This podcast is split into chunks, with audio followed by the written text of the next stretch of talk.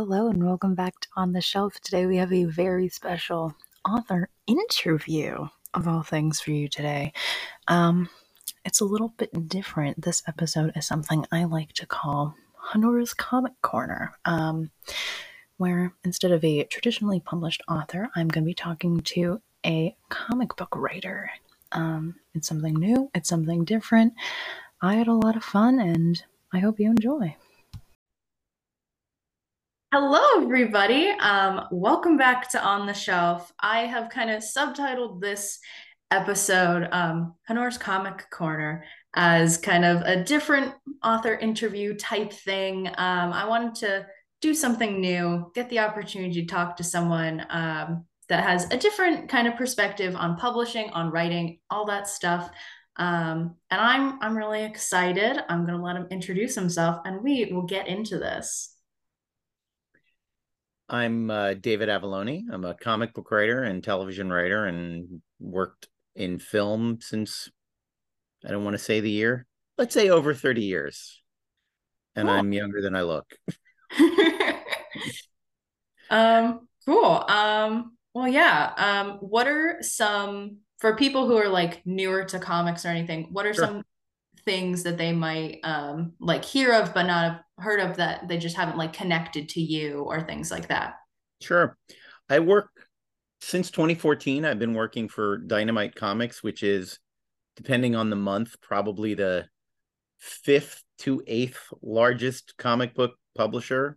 Mm-hmm. um, they specialize in kind of i don't know that they would say this about themselves but they sort of specialize in forgotten licenses for mm-hmm. in things that other people aren't uh, exploiting. They they publish Red Sonja comics and Vampirella comics. The first comic I ever wrote was a steampunk variation of Vampirella called Legendary Vampirella, and that led to writing Doc Savage and The Shadow and I'm probably mostly known for writing Elvira, Mistress of the Dark comics. I've probably mm-hmm. written about 30 of those and uh, I wrote Bettie Page comics a few years back and had a very long and successful run with her.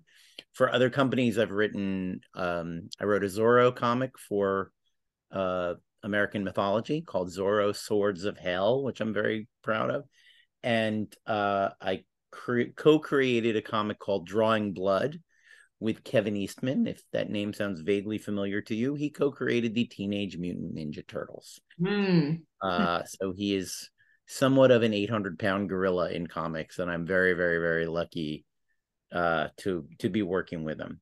It's sort of like saying I'm doing a science fiction project with George Lucas. Yeah, you know, just a very big name, and and yeah. also just a, an absolutely wonderful guy. And yeah. I recently moved into I mean, sort of ironically, I couldn't get arrested as a writer for decades. And once I started writing comic books, I worked on the development team for the upcoming Red Sonja movie.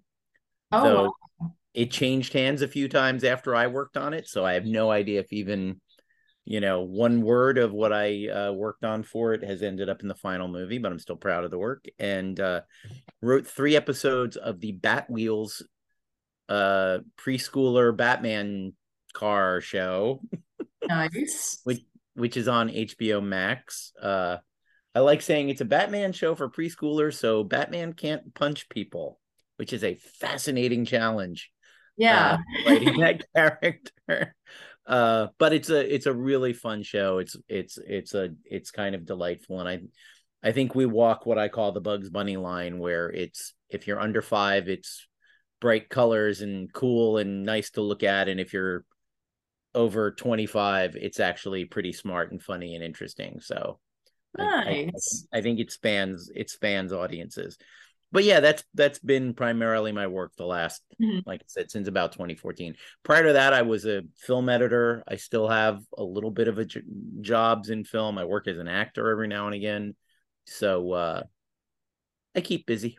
Yeah cool. Yeah lots of fingers and lots of different pies it seems that's a i mean as an overall thing about any career in show business including writing all the eggs in one basket is a uh, a very very very bad way to proceed mm-hmm. in, in any variation of what i will call the professional arts Yeah. Uh, any project can fall apart at any time.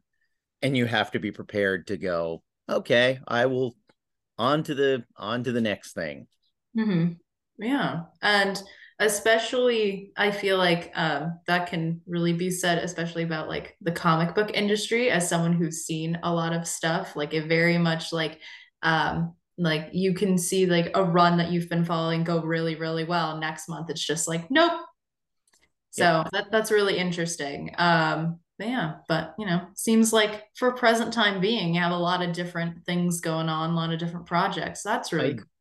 I do, and I am extremely grateful for that. I I had many, many years of what I call the Martin Sheen in the first five minutes of Apocalypse Now. You know, mm-hmm. staring at the staring at the walls, looking at the ceiling fan. You know, sweltering in Los Angeles weather, waiting for a mission. Mm-hmm. Uh, so now I now I have a lot of missions to work on, and that's always a good thing. There are writers that complain about deadlines, and as someone who spent way too much time not having any deadlines, deadlines are good. Mm-hmm. Deadlines mean someone actually wants the thing you're working on mm-hmm. and is looking forward to receiving it, and may even write you a check when you're done. Uh, so deadlines are a wonderful thing. Yeah. Um, yeah. So going into the um the questions we have, the first one I always just really like to ask because it's just it's just a goofy icebreaker question.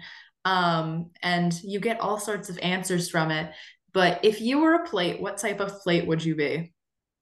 I think I'm going to lean into my origins as an Italian boy from New Jersey and say I am a paper plate soaked in grease. soaked soaked in the grease of my peoples of uh that's the the plate I most identify with and have the most uh, fond memories of is you fold the slice in half, the grease runs down the slice onto the plate. Um, many people do not understand that the uh, good cheese, actually quality mozzarella cheese, will produce grease when you cook it at an incredibly high temperature. If your mozzarella does not produce any grease and turn orange, it is not good and your pizza is bad. so that's off the top of my head. That is the plate I will most identify with.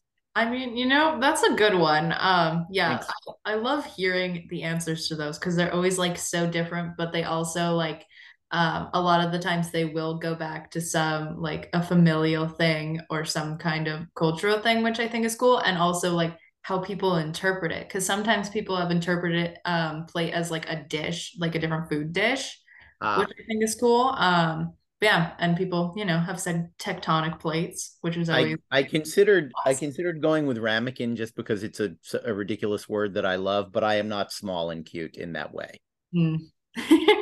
I am not a ramekin. You can't put creme brulee in me. So, you know, I mean, you can, but it's not great for me. So understandable.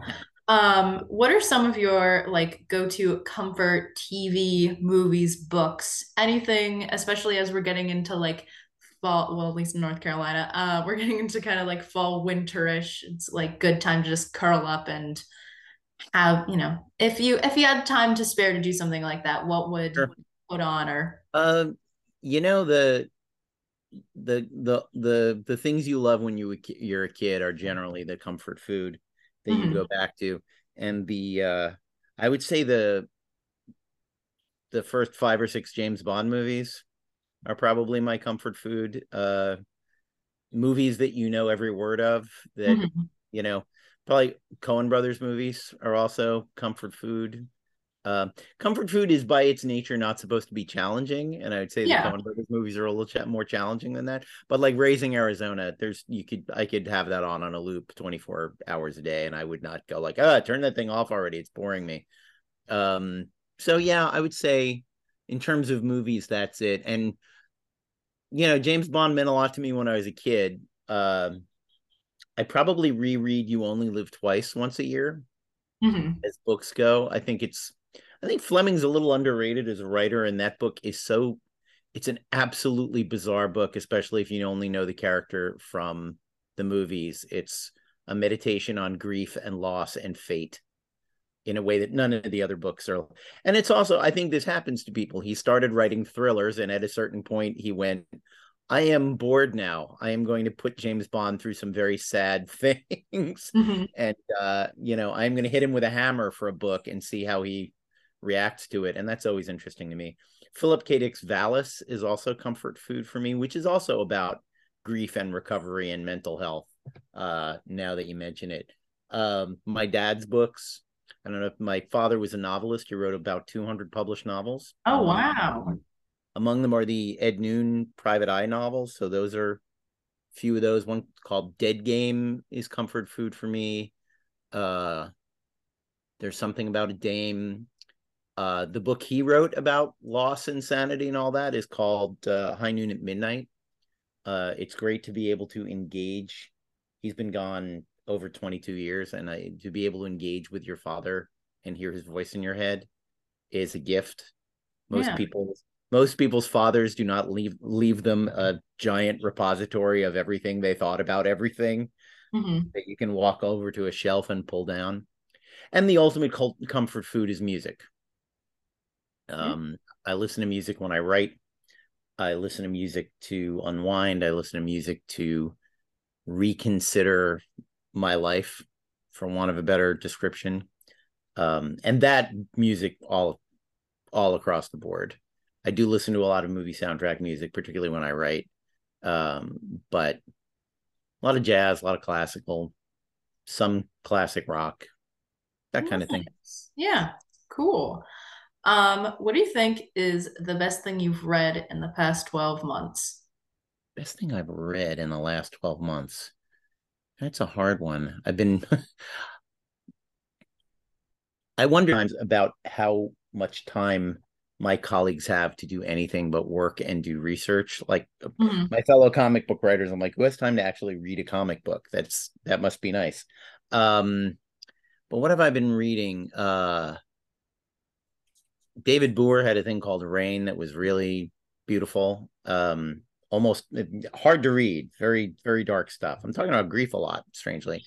Um, what did I reread recently that I oh I re I reread uh, Man Who Fell to Earth recently because of the uh there's a there was a Showtime Mhm. series that I think was poorly marketed. I think if you didn't watch it, you thought it was a remake. And what it is, in fact, is like the HBO's Watchmen. It's a sequel to the book that acknowledges Really? that acknowledges the existence of the question the movie of questionable quality, but is a sequel to the book and kind of jumps over the movie a little bit. Uh, it's very good, very worth watching, and that's a great book. And again, that's one of those things where you can tell it's an author. Alien is a metaphor for a certain state of being a human being. Mhm. Uh, uh, the the character of Thomas Newton is is brought low by the fact that he doesn't know how to process human emotions. He becomes an alcoholic, and it's partially because the if you're an empathic person who feels pain, the world is just full of painful things, and Mhm. unless you develop kind some kind of very strong skin, which he is not predisposed to have, uh, everything hurts. so it's a it's a really beautiful book. Yeah. Well, that's really interesting. I didn't know that the like the Showtime show was kind of the similar thing with like the Watchmen. So that's I think that's something um it was on my radar. It was something that's kind of like been on my radar to check out. Um, but I think especially now I'll be yeah, know. it's I mean it's not a it's not a spoiler because it's literally the first episode. Mhm. But when I started watching it, it has a similar structure to the original novel and the Yeah. original movie. Alien comes to Earth. This time it's uh Chiwetel instead of Bowie. Um, and you think, okay, this is the same story. And then everybody is talking about Thomas Newton. And at the end of the episode, you met, meet Bill Nighy and go, oh, sure. With Bowie gone, that's a skinny, weird old Englishman, Yeah. you know, like Okay. who's who's compelling and fascinating. And of course, he's supposed to be Bowie as an old man, and he kind of does Bowie's voice and mannerisms pretty well. Uh, I mean, they're from the same part of the world, more Yeah. more so than even just England. I think they're from the same part of England, uh, or at least he does a passable impression of it.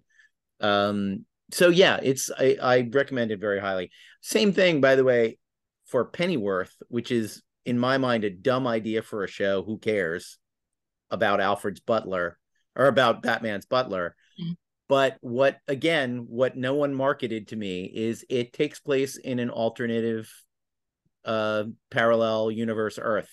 Yeah. Where mm-hmm. where history is completely different. And I only have watched the first season so far. I just caught up with it. And I haven't it hasn't yet revealed what happened differently mm-hmm. to make the I had a I have a couple of theories about what happened differently and then they had an episode where I went, "Oh, something must have happened differently even before the 20th century to get us here." Mm-hmm. It's not just the 1930s that went differently. Newgate prison which should have been torn down in 1904, that also didn't happen.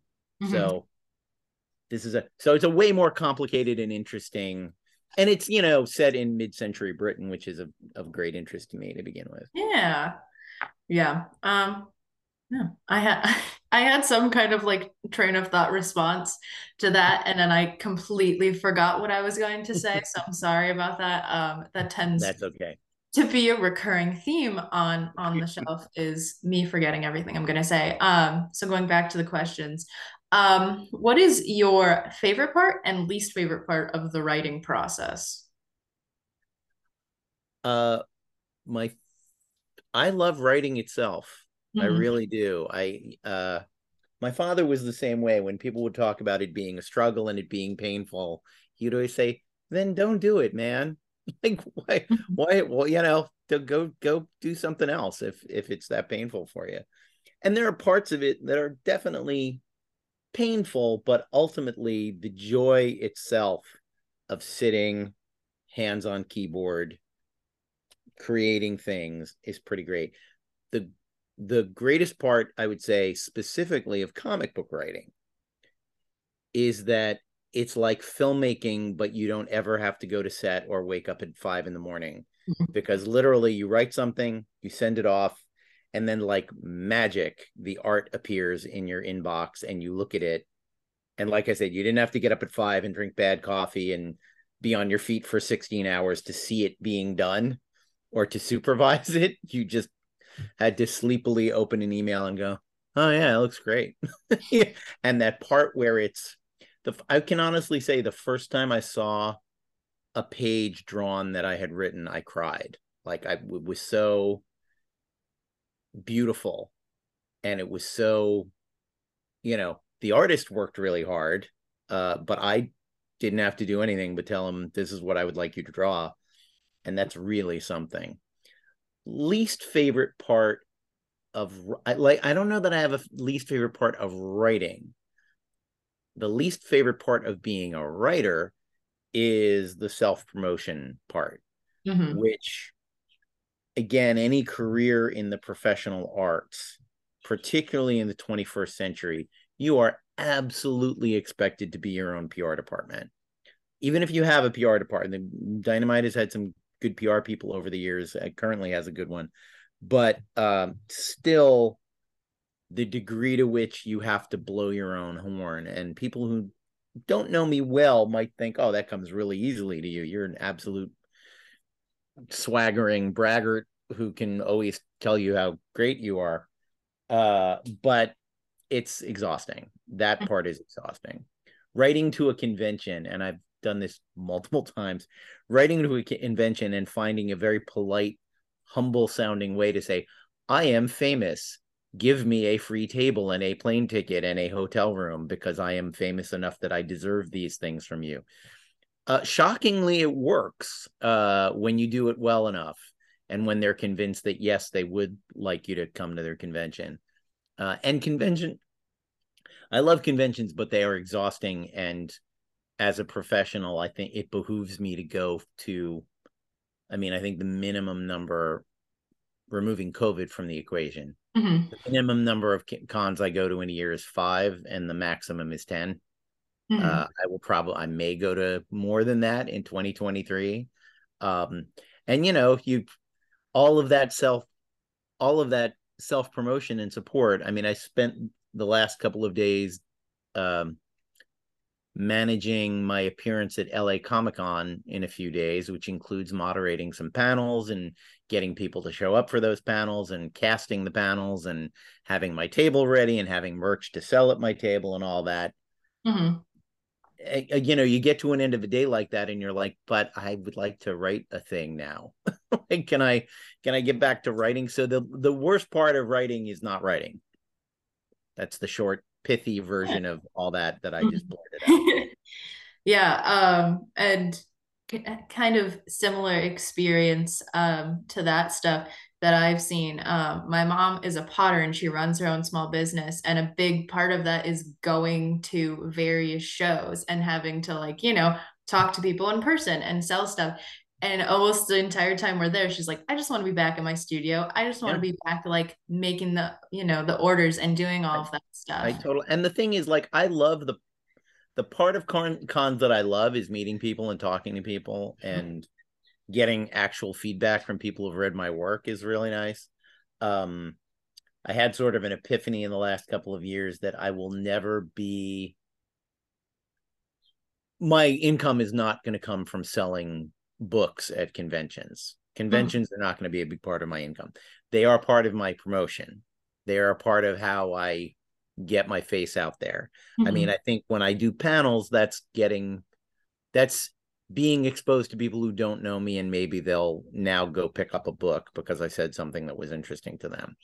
Same thing with like I generally don't say no to coming on people's podcasts and doing interviews because again, if yeah. one if one person hears this and goes, "Oh, that guy sounds interesting. I'll go buy one of his comics."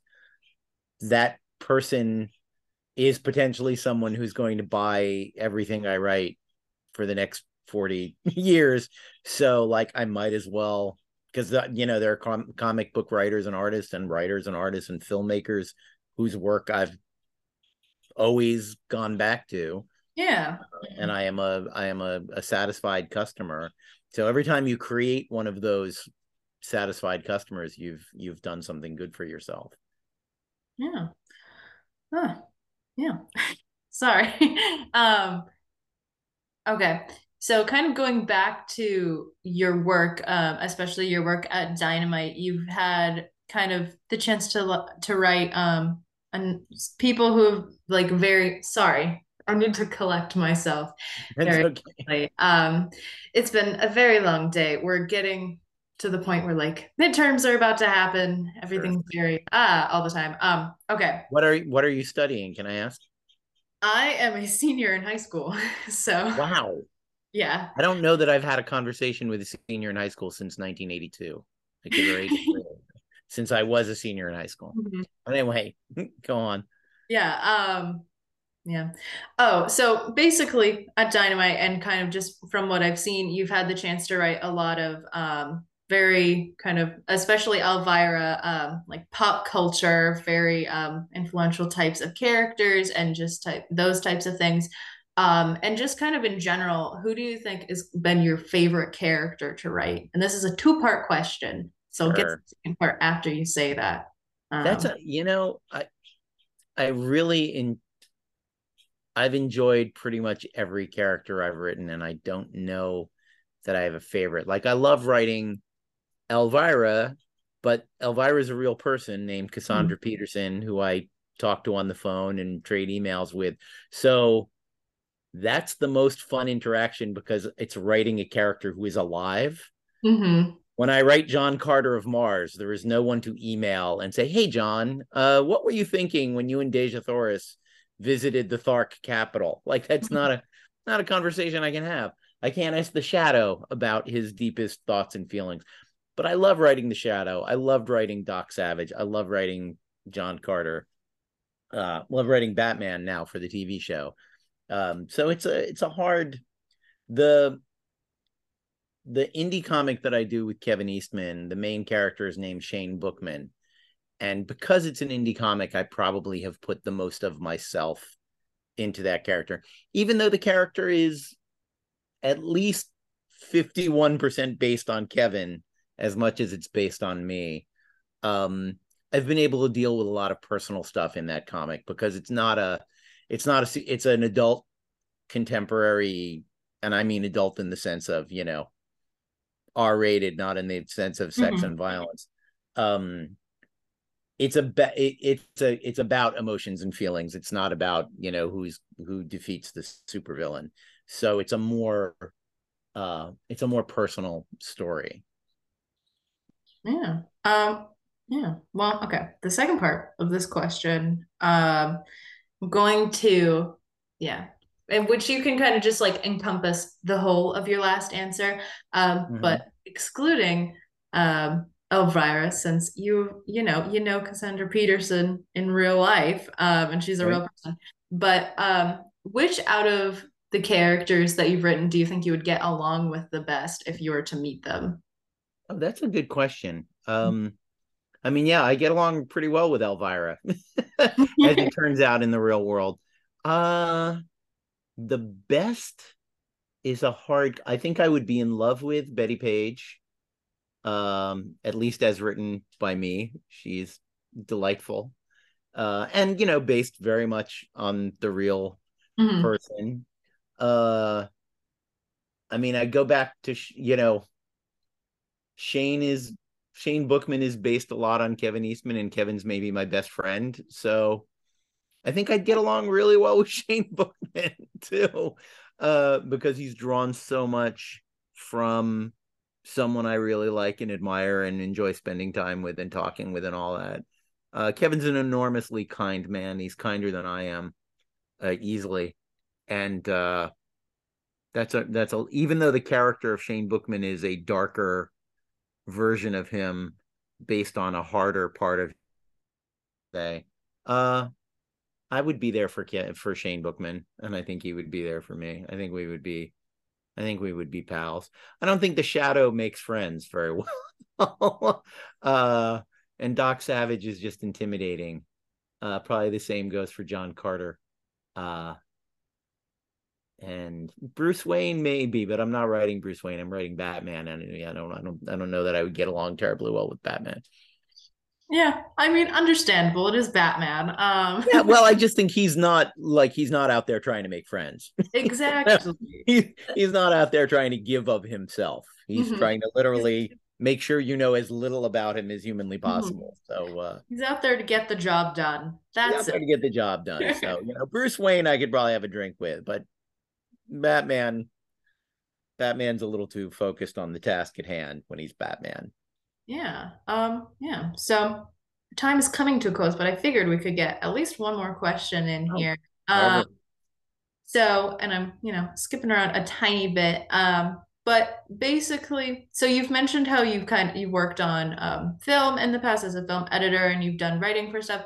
Um, but what, like, why comics? Like, how did you kind of get um, get into it and just kind of did you ever um, especially since your father was a novelist did you ever experiment with doing more long form um, i have i the the first gig i ever had was writing short stories for a game company called west end games i wrote four star wars short stories that were published in 1989 and i wrote a book for them again related very much to a game mm-hmm. called vulture warriors of dimension x and i liked it very much and I wrote some television in the 90s. I wrote a TV show called uh, VR Troopers in the 90s.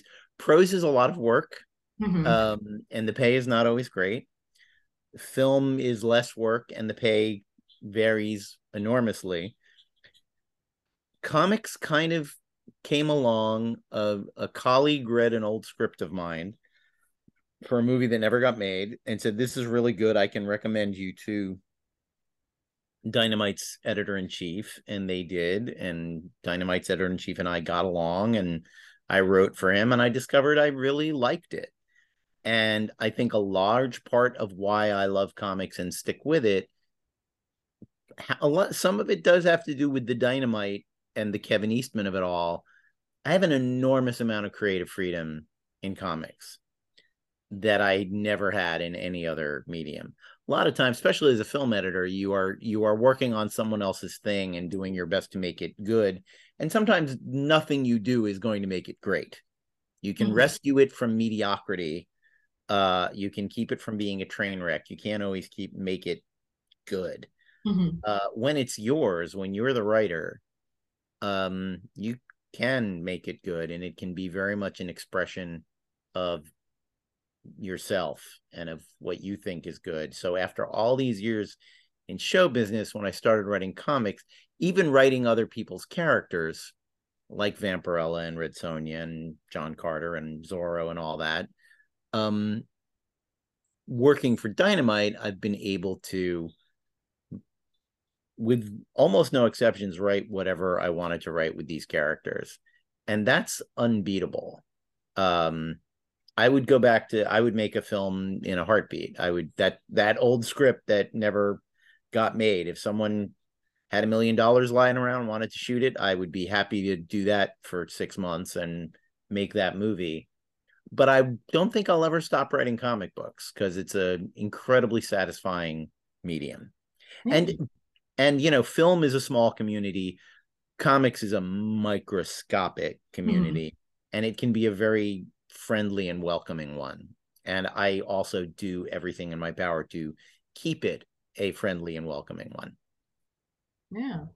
Um, yeah. So for our final question, um, we always like to ask, well, since the podcast was originally connected to an indie bookstore in Raleigh, um, we always like to allow our guests to highlight um, sure local bookstore where they are, um, or also, you know, anywhere special where people can get um, some of your comics or just dynamite comics um, in general, just, you know, any of that good stuff. Sure. Uh, my local store here in Los Angeles is the legendary Golden Apple on Melrose, uh, which is where I've been buying comics since I moved to Los Angeles in 1987 it was in a slightly different location then, but it's uh same family, same tradition. That's a great shop. There's a shop in Burbank called House of Secrets, uh, which I'm very fond of, and they're great people working there.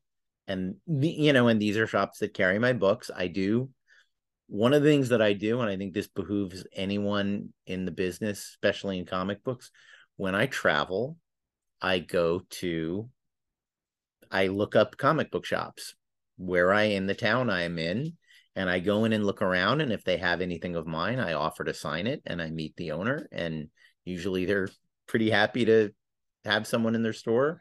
Um, and so, Mega Brain Comics in Rhinebeck, New York, is one of my favorite shops. Uh, owner of that's uh, Jean Michel, lovely guy.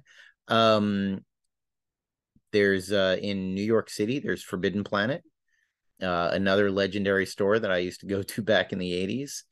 Um, and in LA, in terms of books, I live around. Part of the reason I live where I live is I live around the corner from a used bookstore called uh, Counterpoint. And I am sure I have put a wing on their house or sent a child of theirs to college over the years with the amount of money I've sent, spent in that store buying books and CDs and comics and vinyl uh, from them over the year. But I I I think a lot of writers forget the retailer part of the equation. Mm-hmm. And ultimately, when someone walks into a comic book store or a bookstore and says to the man behind the counter, the woman behind the counter, what's good? You want to be the thing that they say is good. Mm-hmm.